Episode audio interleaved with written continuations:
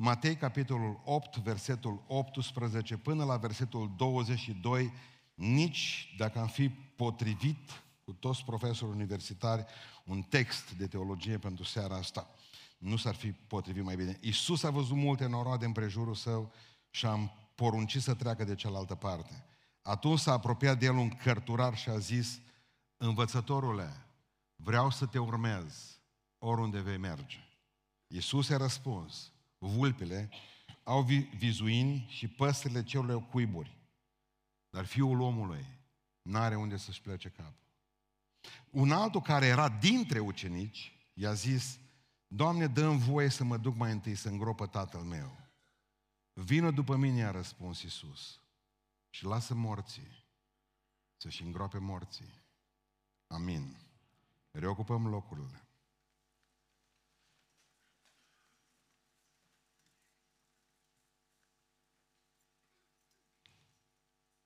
Venirea la Isus a voastră de astăzi este un act al credinței.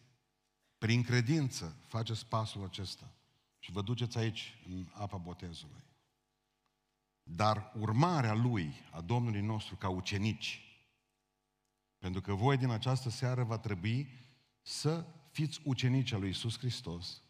Asta nu e un act de credință, ci este un stil de viață ce implică un angajament profund. În această seală, în această sală, eu vreau să vă spun vouă care vă botezați, sunt oameni care au venit la Isus Hristos, au făcut botezul în apă, dar n-au mai reușit niciodată să aibă o viață de ucenic și să-L urmeze. S-au mulțumit doar cu această venire la Isus Hristos. Vreau să înțelegeți că mii de oameni l-au urmat, dar numai o mână de oameni i-au fost ucenici Domnului. Au fost sute de oameni vindecați, au fost sute de oameni, mii de oameni care au mâncat din pâinile Lui și au văzut minunile Lui. Vreau să vă spun în această seară că Iisus Hristos a făcut o selecție uriașă, dureroasă cu ei, cu ucenicii aceia, cu oamenii aceia și și-a dat seama de fapt că ucenicii au rămas puțini. O mână. Știți care e filozofia lumii? Filozofia lumii în felul în care noi trăim astăzi, la noi, de exemplu, dacă mai țineți minte, când se făcea pe vremea când eram cu, pe vremea lui Ceaușescu, era un fel de cafea din aia, un fel de cicoare, nechezol din ăla, nu știu ce amestecătură, putea mirosea cafea în zilele bune, putea mirosi, nu era. Nu știu ce era din coș, de copac sau ce era în sfârșit. Dar prezentat trebuia să faci foc, să ai ibricul potrivit, să bagi apă, să fierbi, să mai duci și ceva caimac, să ai grijă. Ei, bine, au trecut vremurile alea. Acum, uh, un pliculeț. Introduc în apă, într-o secundă, cafea. Un pliculeț introduce în apă caldă, într-o secundă, ceai. Un creștin, un uh, om, introdus, introdus în apă, la șase săptămâni în cristianiță. Sau la 18 ani, sau 30 sau 50 de ani, un creștin din asta introdus în apă, un om, imediat când iasă afară ce îi? Creștin. Nu, vedeți prostia.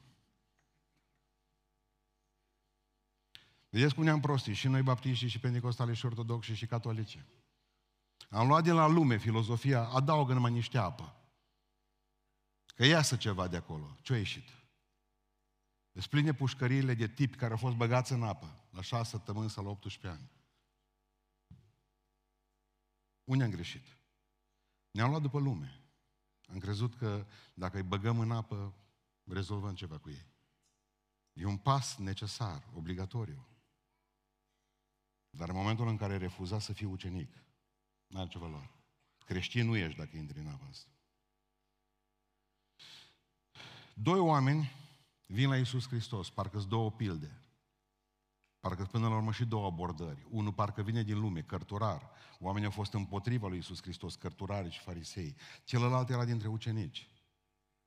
Și fiecare dintre ei exaltați. Uite, vin cu tine. Vreau să fiu ucenicul tău. Și aș vrea să ne uităm puțin la amândoi, pentru că amândoi ne vorbesc într-un fel sau într-altul. Și Iisus Hristos ne vorbește nouă, deși în urmă cu 2000 de ani celorlalți s-a părut că nu vorbește nimănui până la urmă. Vedem aici un cărturar, niște vulpi și niște păsări. Primul lucru pe care Hristos îl spune, de fapt nu spune. Iisus Hristos nu spune aici că trebuie să adoptăm o viață de sărăcie. Învățătorile vreau să te urmez oriunde vei merge. Iisus a răspuns, vulpile au vizuini și păsele cerului au cuiburi, dar fiul omului n-are unde să-și odihnească capul. Iisus Hristos n-a zis, du-te și vinde casa și perna și vină după mine. Corect? Nu spune asta aici. Faptul că zice că eu n-am nimic, zice Iisus Hristos, că vulpile mai au ceva și păsările mai pot avea câte un cuib, dar eu n-am nimic. Asta nu înseamnă că ne îndeamnă pe toți, deși Biserica Romano-Catolică de aici o lua din versetul acesta și și-a făcut pârtie și acele ordine călugărești care și-au vândut tot, au renunțat la toate și s-au dus și au devenit călugări sau călugărițe, mănăstiri. Fac o mică paranteză, până la urmă, tot au mașini, tot mănâncă și tot au paturi, numai că le plătește ordinul călugăresc. Asta. Iisus Hristos nu vine să ne spună, uite, dacă vrei să te pocăiești, trebuie să renunți la tot ce ai. La mașină, la casă. Dacă vrei să fii ucenicul meu, trebuie să fii sărac lipit pământului. Unui singur om în Sfânta Scriptură, Iisus Hristos, i-a spus, du-te și vinde tot ce ai și de la săraci. Apoi vină după mine. De ce i-a spus numai unui singur om în Scriptură? Pentru că numai cu ăla cu care s-a întâlnit, ăla era legat de bogăție. Ceilalți cu care s-a întâlnit, Iisus îi cunoștea. Știa că n-au probleme cu asta. Nu le-a cerut să facă lucrul acesta. Adică, pentru că bogăția pentru el era un idol. Vreau să înțelegi că dacă bogăția pentru tine e un idol, trebuie să renunți și tu la ea. Atunci versetul ăsta e pentru tine. Dar dacă bogăția pentru tine nu este un idol, că poți să te desfaci de ea, atunci versetul acesta nu e pentru tine. Hristos nu ne vrea săraci, pentru că bogații l-au susținut pe Iisus Hristos. Cât a fost pe pământ între noi, cât a fost pe pământ între noi, spune în Ioan, în capitolul 8, că niște femei care erau cu dare de mână au avut grijă ca să aibă ce mânca și el, și Iuda și ceilalți 11. A fost susținut mereu de oameni mai bogați. Maria și Marta și Lazar nu erau săraci. Să nu uităm că tot un bogat, și în moarte, și în, și în viață, și în moarte, un bogat, un Iosif din Arimatea, i-a împrumutat mormântul lui. Deci până la urmă Domnul Iisus Hristos a trăit cu ucenicii lui de, de la masa bogaților. Nu putea să spune Iisus Hristos, hai să fim cu toții săraci. Nu, nu spune asta. Pavel nu explică lui Timotei să meargă și să spună tuturor că a fi bogat e un păcat. Nici nu vine și spune Pavel lui Timotei, Timotei, duce și spune-le că banii sunt rădăcina tuturor relelor. Nu. Ce spune-le Timotei, să nu se îngânfe și să nu uite că iubirea de bani, iubirea de bani, e diferența? Iubirea de bani este rădăcina tuturor relelor. Deci în versetul ăsta nu găsim ideea aceasta că Iisus Hristos vrea cu toții să fim săraci. Care e problema? Eu consider, de exemplu, citeam zilele astea o chestie foarte faină, zice că uh, nu-i păcat să ai 100 de mii de euro. Dar dacă mori cu 100 de mii de euro și au rămas 100 de mii de euro după tine, ești un bou. Asta am citit, exact așa nudă, vă spun, la un filozof. Și m-am gândit ce vrea să spună. Are dreptate. Nu-i păcat să avem bandă dacă murim și lăsăm după noi și n-am făcut înainte de a muri cu ei ceva bun. Atunci suntem niște nenorociți. Ați priceput? Iisus mai zice ceva. Un lucru care pe noi trebuie să ne pună în uimire. Când te cheamă Iisus, trebuie să fii dispus să-ți, pă- să părăsești confortul. Probabil că Iisus Hristos l-a prins pe ăsta, că avea televizor, plasmă, treburi, bine, confort acasă, avea tot ce trebuie, biblioteca lui, era învățat ca să doarmă în pat cu saltea bună, scumpă, avea tabieturi deja și ce Iisus Hristos, apropo, vrei să vii după mine? Da. ce Domnul Iisus Hristos, trebuie să-ți, păstre, să-ți părăsești confortul. Uite-te, zice, eu mă duc și dorm, mai dormim și noi, până apucăm amul, dar mâncăm iară, când la unul, când la altul. Nu mai putem avea tabieturi. Nu mai putem avea uh, confort prea mult. Adică trebuie să ieși dintr-o zonă de confort, pentru că treaba unui păstor nu numai este doar să mângâie pe cei suferinți, ci și să-i chinuie pe cei comozi. Și asta îmi doresc să o fac în Oradea. Și să-i mângâi pe cei suferinți și să-i, și să-i enervez și să-i stresez pe cei comozi. Nu poți urma pe Iisus Hristos și să ai aceeași viață și tabieturi ca înainte.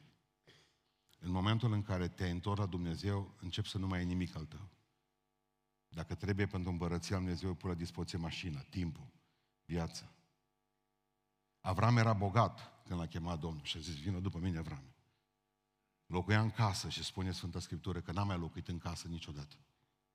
Lot și-a putut permite nepotul său chestia asta, să meargă să locuiască în casă. Dar Avram, bogatul, care avea cinci armate personale, Avram a locuit numai în cort. Vă, gar- vă garantez că a fost tensiune acasă, credeți? Pentru că dacă la Avram, bărbață, unii puci, butuc, sforii, mai eu, n-ai treabă cu ei. Pentru o femeie, eh, Sara, Sara a zis, bă, Avram, mai ții minte, mă, jacuzzi. În nopțile lor de vară. Da, ce Avram. Bine ar fi să avem un oci. Eh? Moise, 40 de ani, o sta la oi. Îmi veți spune că, vai, ce rău e să stai la oi. Credeți-mă că invidiez. Invidiez. Îi vă liniștiți, zen, oile ascultătoare. Noi tot încercăm să le băgăm într-un staul, când îți băgate cinci, numai două, iar le luăm pe astea, la alte două, după aceea cele două s-au bătut. Cum adică s-au mușcat? Nu vă mușcați, frate, cu oi care mușcă acum. Oi tip pitbull, ce să asta? Deci, deci pur și simplu invidiez. Pe vremea aceea, când Domnul Iisus Hristos spunea despre asta, poate că și aduceau aminte de Moise, că Moise, până la urmă, de acolo l-a luat Dumnezeu, de la starea de zen. Hai. Și l-a pus în față la două milioane de nemulțumiți, evrei. Evreu nemulțumit altfel decât românul. Asta o să vă spună Mihenț odată. Vreau să pricepeți un lucru. Dumnezeu nu te mai vrea acolo să stai și să te odihnești. În Hristos capeți odihna sufletului. Dar restul odihnei nu mai ți este propusă.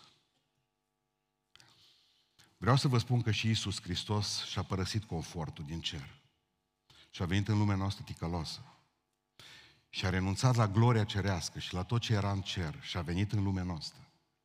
Și a dus o viață plină de privațiuni. Dumnezeu nu ne cheamă să ne lepădăm de avere. Dumnezeu ne cheamă să ne lepădăm de păcat. Iar cu averea să facem ce putem să fim o binecuvântare și pentru alții. Nu statul român trebuie să aibă grijă de săraci, ci noi. Noi. Și mai văd ceva aici. Dumnezeu ne spune să ne punem încrederea în El. Pentru că ce a spus lui? Vulpile nu au, au vizuini. Eu n-am unde să-mi plec capul. Dar încrede-te în mine, zice Iisus Hristos, că și eu mă încred în tata. Vină după mine. Că ăla când a auzit că nu-i unde dormi, nu-i pernă. Gata, o fost să dea înapoi. Ce Iisus Hristos, ai încredere. Că da, ți-am spus că n-am pernă, ți-am spus că n-am casă, ți-am spus că n-am haine, o cămașă a avut doar. Atâta și-o tras-o romanii de pe el. Dar Dumnezeu îmi poartă de grijă, zice Iisus Hristos, și dacă îmi poartă mie, îți poartă și ție. Iisus a fost sărac. Impozitul, i l-a plătit alții. Haine, cum spuneam, nu prea avea. Mormântul, i l-a dat Iosef din Arimatia. Dar n-a ratat o masă. Și n-a dormit pe un bolovan. Întotdeauna Dumnezeu a purtat de grijă. Prin Lazar, prin Maria, prin Marta, s-a dus la Simon. Și la Simon fariseu, că de multe ori Dumnezeu te hrănește cu dușmanii, mai. S-a dus de Isus, Dumnezeu i-a purtat de grijă Domnul Isus Hristos și a spus și ucenicilor și vă, îți pot purta și ție. Dacă 200 de vagoane de mană Dumnezeu a dat poporului Israel timp de 40 de ani în pustie, 200 de vagoane pe zi? Nu ne va purta nou acum, ni frică puțin.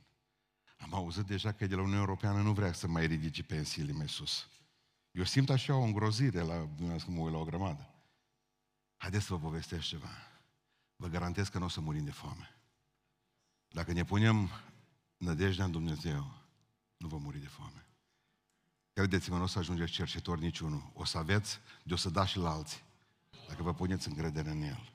Adică ce vrea să ne spună Iisus Hristos? Tu vină după mine, lasă că de nevoile tale mă îngrijesc eu. Cum mie mi-a purtat Dumnezeu de grijă, ce Iisus Hristos.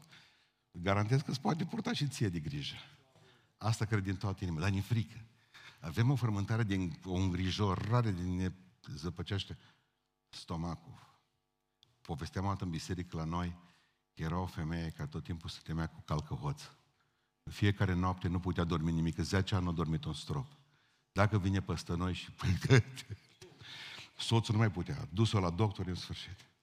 Într-o noapte, aude bărbatul niște pași prin casă, jos în bucătărie. Se duce el, ajunge jos în bucătărie, aprinde becul. Salutare! Zice că te hoț. Mă bucur că în sfârșit ai venit în casa noastră. Nevastă mea vrea să te cunoască neapărat, trebuie să mergem până în dormitor, zice, să faci cunoștință cu nevastă. Da? Pentru că zice, de 10 ani te așteaptă.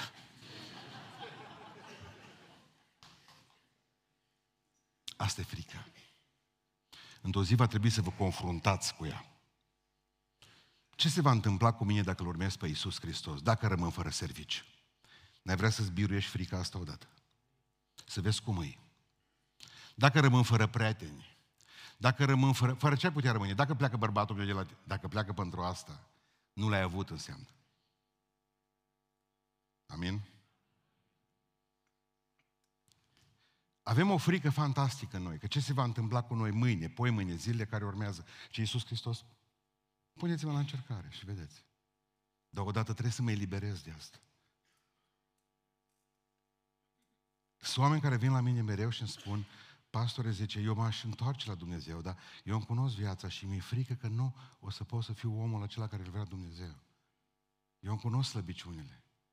Hei, voi nu prin voi veniți astăzi aici, ci prin El. El începe în voi și El sfârșește în voi lucrarea asta. Noi nu. Noi suntem doar oameni care știm să facem lucruri rele. Dar încrezându-mă că Dumnezeu poate să facă ceva din mine, scap de frica de a fi perfect. E o frică. Eu nu știu dacă ăsta s-a dus cu Isus Hristos. Părerea mea că nu cred că s-a dus. Adică, totuși, până la urmă, când Domnul a venit și cei mai mulți oameni, de fapt, au plecat de la Domnul nemântuiți, nu mântuiți. Pentru că nimănui nu i-a gâdilat viața. Și a spus, prietene, asta e, astea sunt condițiile. Vrei să vii cu mine? Da. Tu ești mai mult prin moluri. Cu mine e mai greu. Problema că mai apare încă unul, zice, dar un altul care era dintre ucenici a zis, Doamne, dă voie să mă duc să îngropă tatăl meu. Vină după mine, a zis Iisus, și lasă morții să-și îngrope morții. Asta, asta e mai dureros subiect.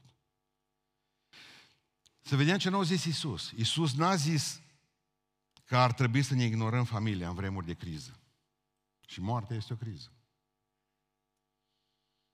Deci ceea ce trebuie să înțelegeți dumneavoastră cu versetul ăsta, că parcă, parcă, parcă Iisus Hristos apare sadic aici. Și mai ales în momentul în care ne și spune că nu am venit zice, să aduc pace, am venit să despar pe noră de socră, asta n-ar fi rău, dar bun, să despar soț de soție și câte și mai câte. Da, ne gândim. Da, că Iisus Hristos vine și dă cu sabia în familia noastră. Și automat coroborăm versetele astea cu ăsta de aici, nici la mormântarea lui tata.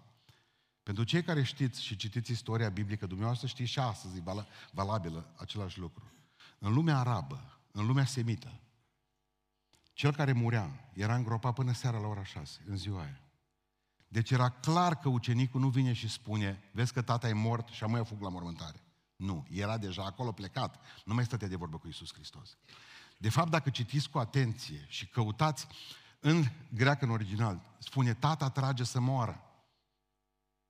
Eu vreau să fiu acasă pentru că în momentul în care eu uh, să fiu, trebuie să fiu cu el, cu tata, trebuie să fiu cu tata, uh, n-aș vrea ca atunci când moare să nu fiu eu acolo și să nu-l îngrop eu ca un bun om, ca un creștin bun sau ce vreți dumneavoastră. Traianul Pașcău, fost membru în Biserica din Țigănești de Beiuș, fost om la care am crescut acasă la ei, fata lor, Ilunța, Iulia, cum o chema, o murit, s-a dus la Domnul, s-a dus și el până la urmă, mă, are o profeție, cum că scurtă e vremea și te voi lua acasă. Mă duc la el, bine că vine și zice, stăteam în mijlocul curță, întins pe două scânduri, Firez avea acolo și încă două bucăți. Trage-mă cu creionul, zice aceea, în capăt și lasă de o blad de palmă. Dar ce s-a întâmplat? Îmi fac sicriu, zice, nu mai eu după nimic. A avut lucrare. Nu, am făcut un sicriu adevărat, l-am ajutat în ziua aceea. 15 ani mai târziu, sicriu era în pod, mâncat de care ținea fasole în el, până la urmă și plecat cu fasole cu tot. Când a murit cu adevărat, scurtă vreme, a putut să fie 15 ani, bun. Când m-am dus în pod, zic câtă mărioara, câtă soție lui, are el sicriu făcut. Aia, da, zice câtă minuți, mică cu tine l-a făcut. Cum mine? Nu, hai mă duc cu el. Când mă duc sicriu, nici măcar ladă pentru fasole nu mai era.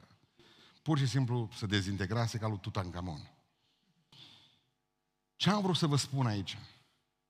Și ăla putea să mai trăiască tot 15 ani. Tata trage să moară. O zis Iisus Hristos, hai să-ți povestesc ceva. Îl iubesc pe tatăl tău. Dar duce și spune-i, spune-le oamenilor, că morți spiritual trebuie să-i îngroape pe morți fizici. Și eu și tu trebuie ca să ne ducem să aducem vestea că morții spiritual pot fi înviați ce Iisus Hristos. Și asta e cea mai mare menire a noastră. Nu să ne batem, exact cum facem cu ortodoxi și cu pentecostali, cine să-l îngroape. Cine vrea? Menirea noastră în lumea aceasta nu este să facem înmormântări, în primul rând, ci să le spunem la oameni că morții spiritual pot fi înviați. Că e mai grav să fii mor spiritual decât să fii mor fizic. Că pe ăla, dacă nu-l îngropăm noi popii, îl îngropă statul. Dar pe un mort spiritual nu-l poate învia numai Hristos. În urma cuvântului pe care s-a spus. Când Iisus mă cheamă, asta înseamnă și cu asta vreau să închei imediat. Iisus n-a zis, urmează-mă mâine, ci acum. Asta de fapt i-a spus Iisus acelui tânăr care voia neapărat să fie lângă tata lui când își dădea obștesc cu sfârșit. Pe mine nu mă urmez mâine, ci acum. Știți cât trebuie vieții tale ca să ajungă la judecată în seara asta, vă spun eu o pată de polei de o palmă. E o nebunie să te trimit de aici. Haideți să vă povestesc cum facem noi oamenii. Ce îi spun echipe de laudă și închinare? De atâtea ori le-am spus în toți anii aceștia. Iisus Hristos vine și zice, nu, acu- nu mâine, ci acum. Și eu zic că echipa de laudă și închinare, cântați o cântare și le spun celor din sală, Până când se termină cântarea asta puteți veni. Ce om fără minte sunt. O cântare ține cel mai bun caz, mai scurt, trei minute și jumătate. Tu poți muri de câteva sute de ori până se termină cântarea aia. Și eu îți mai dau ție timp, nebiblic. E nebunie. Și Iisus Hristos, nu, nu, acum. Acum vii după mine. Nu că mai rezolvi pe acasă, vezi care e situația. Că de să ducea, mai vedea pe mamă sa, să gândea că trebuie să rămână și lângă mama, că nu are pensie și nu mai mergea niciodată. Plecați de aici să vă rezolvați problemele. Cum? Trebuie să vă căsătoriți, poate cu un băiat din lume, cu nu știu mai ce. Trebuie să mai mergeți încă la servici, că nu vă suportă șeful ăla dacă vă ați pocăi. Aveți o grămadă de lucruri de rezolvat și muriți și mergeți în iad. Sau vă betonați! Sper că nu merge încălzirea, să o opriți. Să aude un vâjit și e prea cald deja aici sus. Vreau să vă spun că Petru și Ioan și-au lăsat mrejile acolo, în apă. Nu au spus, trebuie să tragem mrejile prima dată. Când au spus Iisus Hristos, vino după mine, veniți după mine. Spune că dădeau cu mrejile și Petru dădea cu mreaja. Acolo le-au lăsat. Trebuia să zică, hai, lasă-ne să scoatem, să vedem ce scoatem de acolo. S-au dus după Matei la vamă și au zis, vino după mine. Putea să zică, stai până de seară să fac închiderea, să predau banii Romei. Nimic din toate acestea. Nimic din toate acestea. Atunci au venit. Numai noi mai cântăm o cântare. Te mai lasă să mergi acasă să te mai gândești. Exact așa am spus unui domn astăzi. O vedea. E o nebunie. N-am mai avut pace după aceea toată ziua. Toată după masă. Cum să pot să-i spun cuiva o vedea? Fiți atenți ce aici. E o problemă. Un altul care era dintre ucenici a zis, Doamne, dăm voie și apare în cuvântul limba greacă, dar Vin cu tine, dar vreau să-l îngrop pe tata.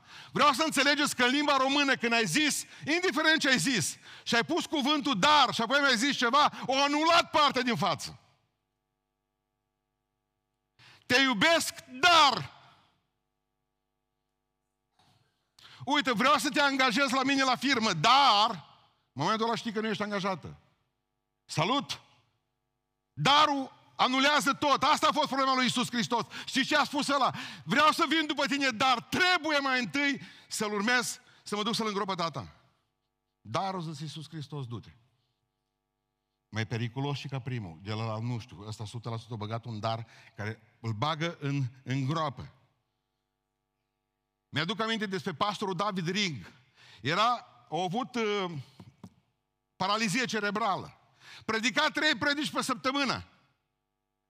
Mergea cu cărăciorul cu rotile, era ca și uh, ăla Hawkins, cum îl chema, de la care îl vedea dumneavoastră, așa, John Hawkins.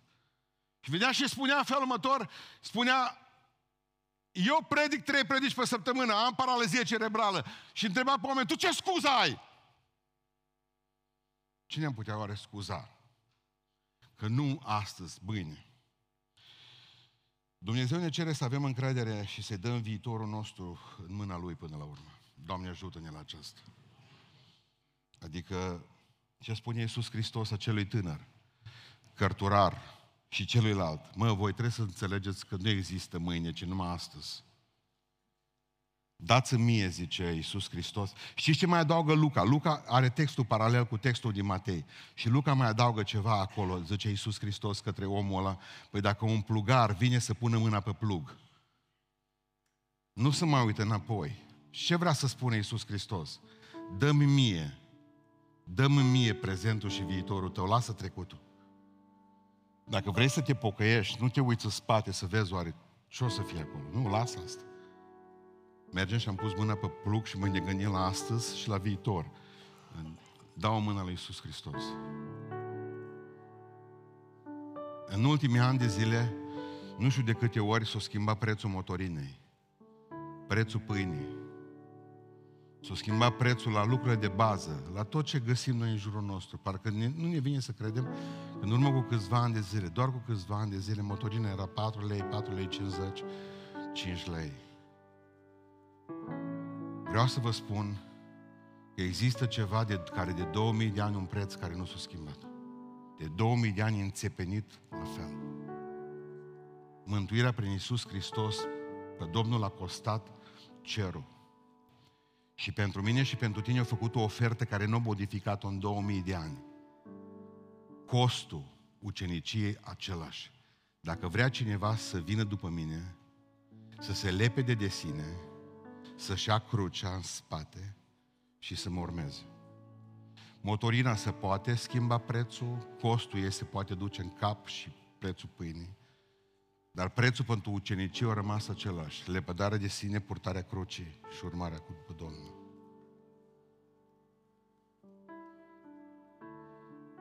De ce nu ne pocăim? Știți cu ce vreau să închei? În, în psihologie am învățat despre factorul Valenda. Nu știu dacă dumneavoastră ați auzit de el.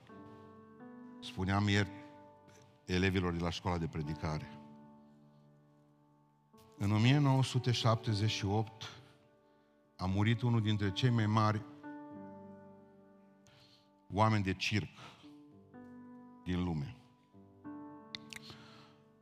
omul care de fapt a inventat piramida de șapte și omul care a mers cel mai mult pe sârmă, fără plasă de protecție și fără ham de protecție. Vestitul Carl Valenda, el a murit în 1978 în, um,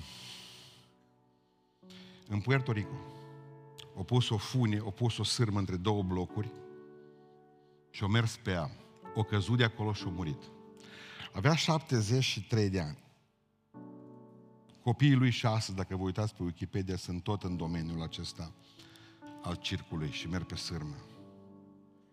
Ceea ce este interesant și de acolo psihologii au luat, mai ales cei care lucrează cu speakerii motivaționali, factorul Valenda. Spunea soția lui, al lui Carl Valenda, că zice, soțul meu timp de trei luni de zile nu s-a gândit o clipă cum să meargă pe sârmă, ci numai cum să nu cadă și să moră. Pentru prima dată după 60 de ani de mers pe sârmă, am văzut în el frica.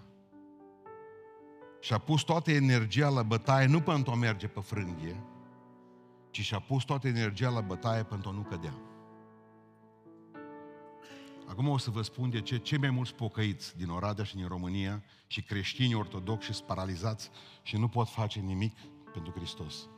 Nu mai pot fi ucenici, pentru că suferă de acest complex valenda. Bă, sârmă, să nu cad. Să nu cad, să nu cad, să nu fac prostia asta la altă, că mă trăznește Dumnezeu al duitul. Ați înțeles ce se întâmplă cu noi? De aia suntem blocați ca biserici, iar bisericile goale nu se vor umple decât dacă mai apare o ciumă. Să nu pic. În loc să am privire înainte și să mă gândesc că eu trebuie să mă duc pe funia aia că Iisus Hristos îmi poartă de grijă să mă uit țintă la căpetenia de săvârșirii noastre, care este Iisus Hristos Domnul, eu tot timpul mă gândesc, de ce, dacă mă pocăiesc, poate pic, bă.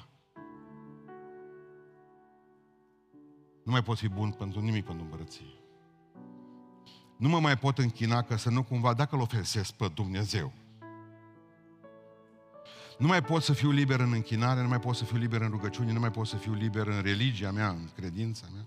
Pentru că tot timpul mi-e frică de cădere. O grămadă de pastori și de preoți care mi-e prieteni au zis că suferă de complexul ăsta Valenda. Mi-e frică, zice, să nu fac ceva greșit. Și ca să nu faci ceva greșit, că ai putea să dai cu capul de beton, nu mai fă nimic. Într-o zi tot o să ne ducem acolo. Haideți să ne ridicăm în picioare. Atât am vrut să vă spun astăzi despre Isus. Atât cu atât vreau să plecați acasă, și voi și voi. Iisus Hristos vine și zice foarte clar, puneți încrederea în mine. Dacă mie Dumnezeu mi-a purtat de grijă și ție poartă de grijă pentru că tu ești copilul meu. Bun, mergem la ceva. Doi. Când Hristos te cheamă, nu mai zicem o cântare. Ce acum? Dar îmi veți spune, cum spuneau studenții mei, nu e un factor emoțional. Astăzi deja bizbrizuri, bizbrizuri psihologice. Iisus Hristos a zis, acum e acum! Voi puteți să spuneți ce vreți voi. Cum vreți voi? Umblă la sufletul oamenilor, umblă la mintea lor, la emoțiile lor. Dar spuneți-mi cum să facem dacă Hristos a zis, acum! Ziceți. N-ați vrea să zică de dumneavoastră să mergeți să muriți în noaptea asta și eventual vedem noi cum face mâine. Mâine, când o noapte e atât de departe.